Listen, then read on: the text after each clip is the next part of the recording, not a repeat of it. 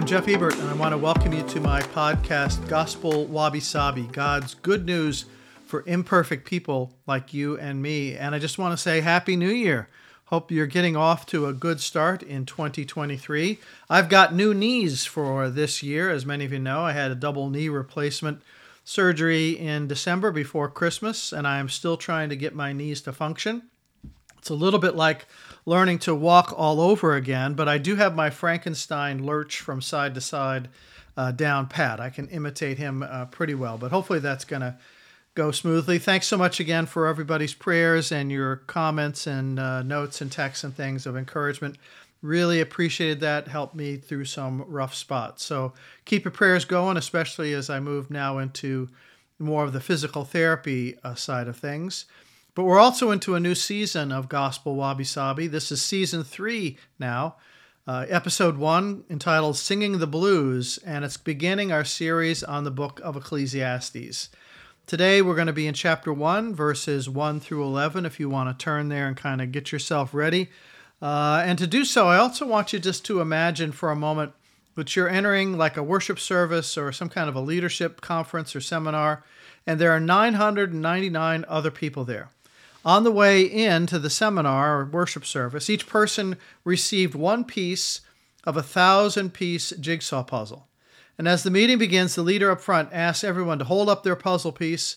And, you know, as everybody does that, then the leader says, now, I want you to get up out of your seat, find someone who has a puzzle piece that will connect with yours. And then the two of you keep searching and link up with two others that link together, and then four more until you've put the entire puzzle together. Well, mayhem would ensue. Total chaos. I mean, how crazy would it be to find even one single person with a connecting piece? I mean, it's basically impossible to put a puzzle together that way, especially when you don't even know what the puzzle is a picture of. You can't get a feel for the big picture just by looking at your one small piece. Now, folks, I'm afraid it's often the way people approach the study of the Bible. People may have one or two pieces that they know very well, one or two favorite passages from the Bible that they love and that they remember. Maybe they have even have a few sections of the Bible that have meant something special to them or have been a source of inspiration or comfort to them. Maybe it's a psalm or a passage from the Gospels or a chapter from one of Paul's letters or the love chapter. Everybody knows First Corinthians thirteen, you know, because they've all heard it at weddings. But that's about it. Uh, one of the great challenges I think we face in the church is to help people understand the whole of what the Bible teaches, not just a few isolated passages. When people only know a little bitty bit of the Bible, it can lead to all kinds of false interpretations and even gross misunderstandings. It's like listening to people in the media try to talk about the Bible. Their ignorance is just astounding. The misinformation is amazing. It makes me just want to pull my hair out. When it comes to the Bible, a little knowledge can be a very dangerous thing. Now, the main things that help a person grow deeper in their faith in Christ are prayer and the study of the Bible. But the lack of biblical depth in most Christian churches is really frightening. Uh, a number of years ago now, I had lunch with another pastor in the area that where I used to live in New Jersey, and he was sincerely asking for my help on how to start a Bible study in his church. And I was a little confused because, as it turned out, in his congregation of four hundred people or so, there wasn't one single Bible study going on, not one. And as we talked, it came out that kind of made matters even worse. He had never led a small group Bible study in his entire life. I mean, and this is a guy who's been a pastor for at least fifteen years. I mean, I was leading Bible studies when I was a senior in high school. You know, many churches are declining simply because they've ignored the basics, like a commitment to helping people read, understand, and apply the teachings of the Bible to their lives. The German pastor Dietrich Bonhoeffer, uh, if you remember, he was the one who opposed Hitler and was eventually hanged for it. Uh, Bonhoeffer once wrote, and I quote, "The revival of church life always brings in its train a richer understanding of the Scriptures," unquote. If we ever hope to see growing, thriving churches filled with growing, thriving Christians, we have to help people get serious about studying and understanding and then living what the Bible teaches. Now, this isn't anything new. The early disciples of Jesus emphasized repeatedly the importance of helping people understand the whole of God's Word. The Apostle Paul in his farewell address to the church in Ephesus, and it's recorded for us in Acts chapter twenty, he said, For I am not, for I have not hesitated to proclaim to you the whole counsel of God. The whole counsel. Not just a couple of pieces, not just the easy parts, but the whole picture. We need to remember that the Bible is many stories that come together to tell one larger story, God's plan of salvation. But it's many stories that combine to tell God's big story. Through all the various books of the Bible, through all the various authors and styles of writing, from law to prophecy, poetry, history, through all those different individual stories, there is actually one unified story running through it all. It's the story of God's plan to love you back to himself through Jesus Christ. It's the story we celebrate on Resurrection Day, God redeeming sinful humanity through the sacrifice of his one eternal Son, so that we could live for him here and now until we die and join him in heaven or Christ returns. So we need to be able to fit all the pieces together to really understand our own faith and to grow our own relationship with Christ. Paul writes this in Romans chapter fifteen, verse four. For everything that was written in the past was written to teach us, so that through endurance taught in the scriptures and the encouragement they provide, we might have hope. Now he was talking about the Jewish scriptures, what we call the Old Testament. Endurance, encouragement, hope. That is what the study of Scripture brings to your life and to your faith. And who doesn't need more endurance? Who doesn't need more encouragement? Who doesn't need more hope? We all do. And we get those things through a thorough understanding of the Bible and the ability to apply the Bible to situations in our lives.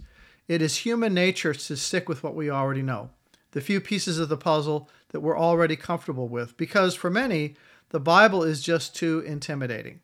So we avoid the harder passages and books that may require some real mental effort on our part, or may require some serious time to dig into what it really means. As committed followers of Christ, we often trumpet the importance of the Bible as the inspired Word of God. One of our favorite puzzle pieces is Second Timothy three sixteen, that says, All Scripture is inspired by God, or God-breathed, and is useful for teaching, rebuking, correcting, and training in righteousness, so that the servant of God may be thoroughly equipped for every good work. By inspired, God-breathed, we mean that God had his hand in the writing of the various books of the Bible. Inspired doesn't mean the Bible magically dropped out of the cloud like is claimed in the Book of Mormon, or that God verbally dictated every single word to a scribe who just wrote it down, as is claimed for the Quran. Inspired means God used real people and their real-life experiences to communicate his eternal truth, exactly as he wanted it written. The Holy Spirit worked through human personality to craft what God wanted written. The Bible is Holy Spirit-inspired, but written through human creativity, human culture, and history. And so we believe all Scripture is inspired, not just the pieces that we like. There are sections of the Bible that are seriously ignored, that don't get much airtime, even in Bible-believing and Bible-preaching congregations. And one of the most neglected parts is the book of Ecclesiastes. Most people have only heard of Ecclesiastes because of the old song by the Byrds, the number one single of nineteen sixty-five, because the words were taken directly from chapter three. To everything there is a season. Turn, turn, turn. And those words are used ad nauseum in a lot of bad commencement speeches. But that's it. I can tell you that I never heard anyone preach through the book of Ecclesiastes. I had never preached through Ecclesiastes until a number of years ago. But if we believe that all Scripture is inspired, then we have to take Ecclesiastes seriously, because God included it in the canon of Scripture for a reason, to instruct us, to inspire us, and to draw him to himself. There's a reason Ecclesiastes gets ignored. It's not an easy book to read. It is seen as being too gloomy, too pessimistic, too disturbing. It doesn't match up with the positive spirituality that is attractive to people in America today.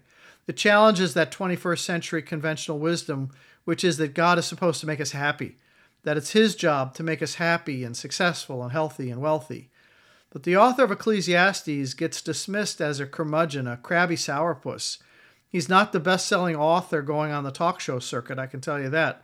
He's not going to be the keynote speaker at a motivational seminar. His conferences would not sell out because he's a poet of emotional intensity.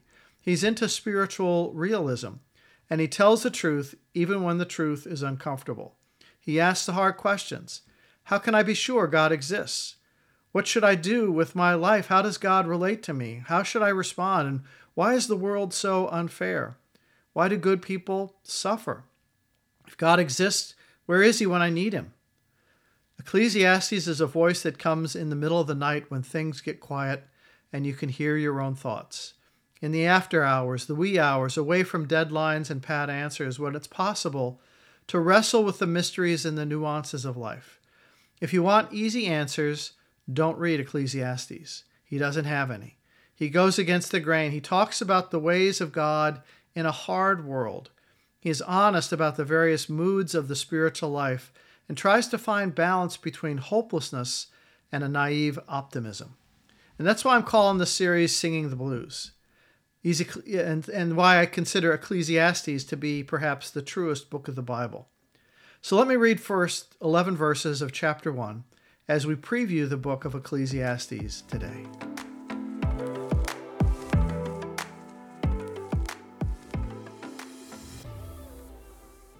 The words of the teacher, son of David, king in Jerusalem. Meaninglessness, meaningless, says the teacher. Utterly meaningless. Everything is meaningless. What do people gain from all their labors at which they toil under the sun? Generations come and generations go, but the earth remains forever. The sun rises and the sun sets and hurries back to where it rises. The wind blows to the south and turns to the north. Round and round it goes, ever returning on its course. All streams flow into the sea, yet the sea is never full. To the place the streams come from, there they return again. All things are wearisome, more than one can say. The eye never has enough of seeing, nor the ear its fill of hearing. What has been will be again. What has been done will be done again. There is nothing new under the sun. Is there anything of which one can say, look, this is something new? It was here already, long ago. It was here before our time, and no one remembers the former generations, and even those yet to come will not be remembered by those who follow them.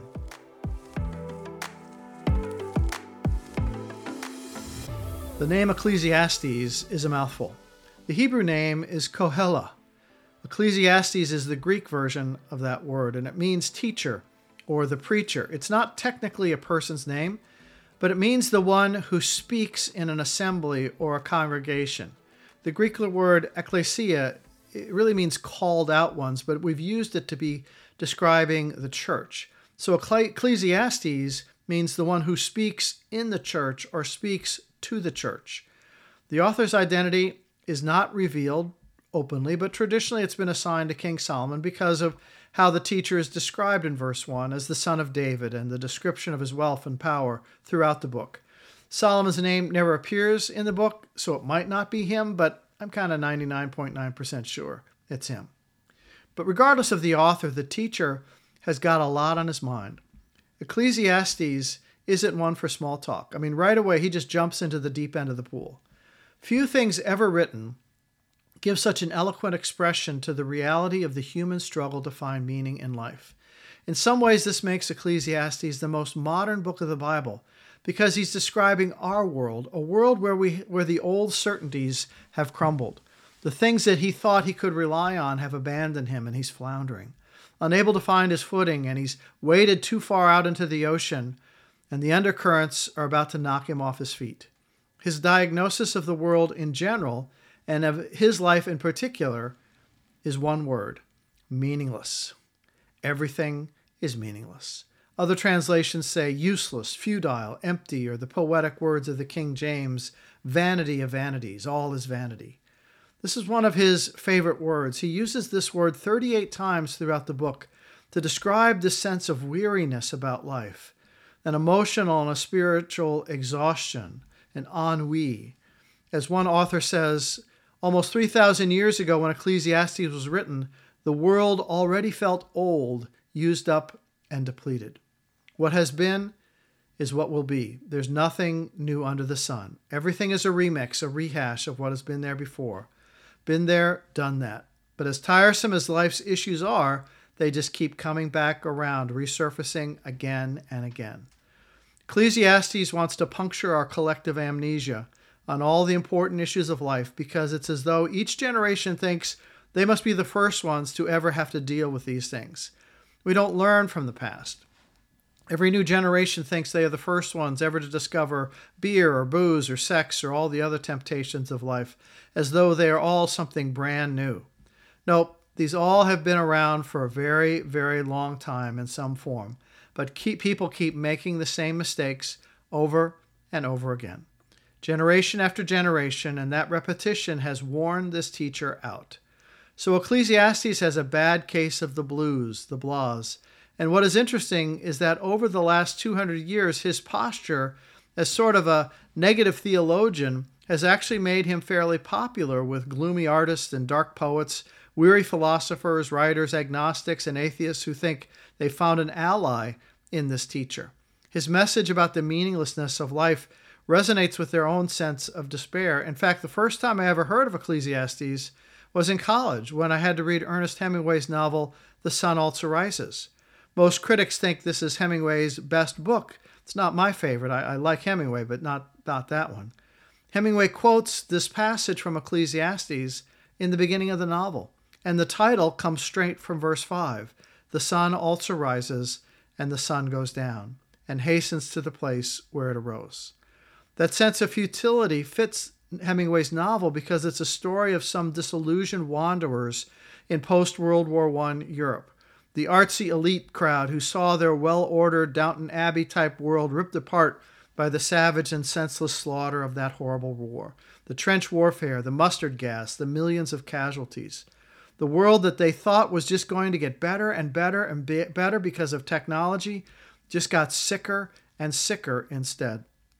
The French philosophers of despair like Jean-Paul Sartre and Albert Camus quickly came on the heels of World War One, and that sense of disillusionment has really colored our world ever since, through World War Two, the radical sixties, and to the confused culture of today.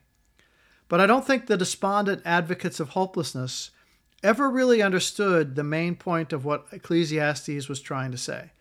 I don't think they read the whole book. I don't think they put the whole puzzle together. The people who only see despair and meaninglessness in Ecclesiastes are those who are content to hold on to their few pieces of the puzzle, their few passages from the Bible, without seeing the whole counsel of God. If you stop at verse eleven, you're just going to want to go home, go to bed, turn the lights out, and pull the covers over your head.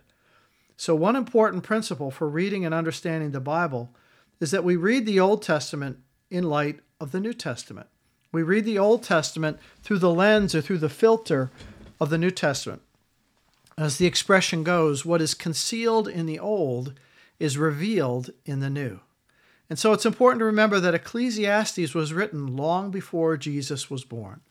Ecclesiastes, in many ways, is anticipating God's action. That's the main point I want you to understand. Ecclesiastes, he's still anticipating God's action.